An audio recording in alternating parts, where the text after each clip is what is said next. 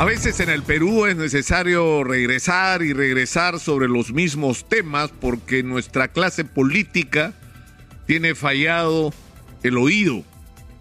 Han perdido la capacidad de escuchar y lamentablemente eso no tiene ideología. La sordera de los políticos va trasciende las ideologías. Yo creo que a estas alturas para todos los que aborden el análisis de lo que ha pasado en el Perú en los últimos tiempos debería estar claro. Ha ganado las elecciones el profesor Pedro Castillo, no porque la gente votó por el programa marxista-leninista que escribió el señor Vladimir Cerrón, por favor. La gente no ha votado por una revolución socialista en el Perú. La gente ha votado por el cambio, porque las cosas sean distintas en el Perú, porque el crecimiento económico le alcance a todos los ciudadanos y no vivamos esta paradoja de números muy bonitos que aplaude el, Banco Mundial y el Fondo Monetario Internacional, pero que no han sido capaces de darnos una educación, salud, infraestructura, acceso a algo tan básico como el agua potable. El 61% de nuestros colegios no tienen agua potable, no tienen desagüe. El 25% de los colegios tendrían que ser demolidos para ponerlos en operatividad. Eso es el resultado de este crecimiento absolutamente deforme que hemos tenido en las últimas décadas. Injusto, lleno de inequidad. Entonces, ese es el mensaje, de que hay que producir cambios en el Perú, pero que cambios que tienen que significar no perder las cosas buenas que se han podido avanzar que nos han permitido un crecimiento económico, que nos ha permitido integrarnos al mundo, que nos ha permitido avanzar al punto en el que parte de nuestra discusión es cómo usamos esos recursos que tenemos de manera que nos permita resolver la vida de la gente y que no sigamos enfrentando el hecho de que el dinero se gasta de manera ineficiente o que nos lo roban los políticos. Es decir, porque hay algo que repartir y de lo que se trata es que esto sea mejor de que los cambios sean para que las cosas sean superiores a, las, a los que tenemos hoy en día. Es decir, el contenido ideológico en las últimas elecciones no ha sido el más importante y eso tienen que entenderlo todos. Encima en un país partido en dos, la mitad del Perú no ha votado por el profesor Castillo porque le tenía miedo. Le tenía miedo al fantasma de que detrás de él venía el comunismo. Y lamentablemente con decisiones como la del ministro de Trabajo, de poner a una persona que yo no estoy diciendo que sea culpable ni mucho menos, pero estamos haciendo política.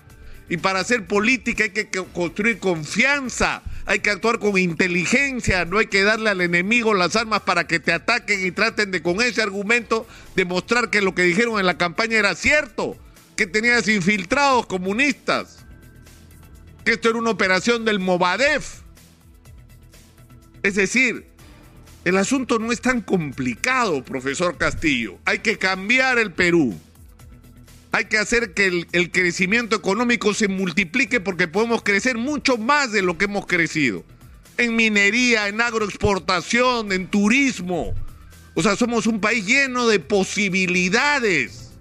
Y hay que hacerlo, por supuesto, con equidad, que ese crecimiento no solo alcance a pequeños grupos de privilegiados y que chorree un poquito a la sociedad, sino que ese crecimiento sea compartido por todos los beneficios de ese crecimiento. Pero el secreto para que esto ocurra no es solamente que hay que saber qué hacer en cada sector, sino, presidente Castillo, poner a la gente adecuada, a los mejores cuadros del Perú no del partido, no del que apoyó a la campaña electoral, no el que se portó bien conmigo cuando nadie creía en mí, no señor, esa época ya pasó. De lo que se trata es exponer en la conducción de cada sector a la gente más calificada para hacer lo que hay que hacer. Y para eso se necesita que estas personas sepan de qué se trata, tengan la experiencia, la calificación, las ideas y que además, por supuesto, sean personas íntegras, eficientes y honestas. De eso se trata. Y una vez más, eso no tiene ideología. No tiene.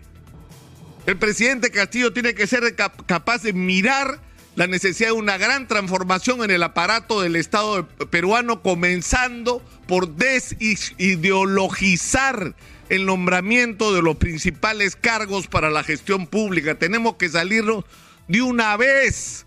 El tiempo corre, no solamente nos agobia la pandemia y estamos contra el reloj en la lucha contra la tercera ola, sino tenemos urgencias en materia económica y tenemos una extraordinaria oportunidad que otros países quisieran tener, es decir, no solamente tener la posibilidad de tomar medidas que nos sirvan para enfrentar la pandemia y reactivar la economía, sino que nos sirvan para iniciar el proceso de transformación del país. Podemos usar los recursos que tenemos no solo para crear pequeños empleos de emergencia para que la gente no solo reciba bonos y no tenga ingresos regulares, sino que ese dinero se invierta para resolver problemas que han sido dejados de lado, temas que han sido abandonados por décadas, como construcción de caminos que permita integrar al Perú vialmente, como construcción de colegios y refacciones, hospitales, postas médicas antes que hospitales,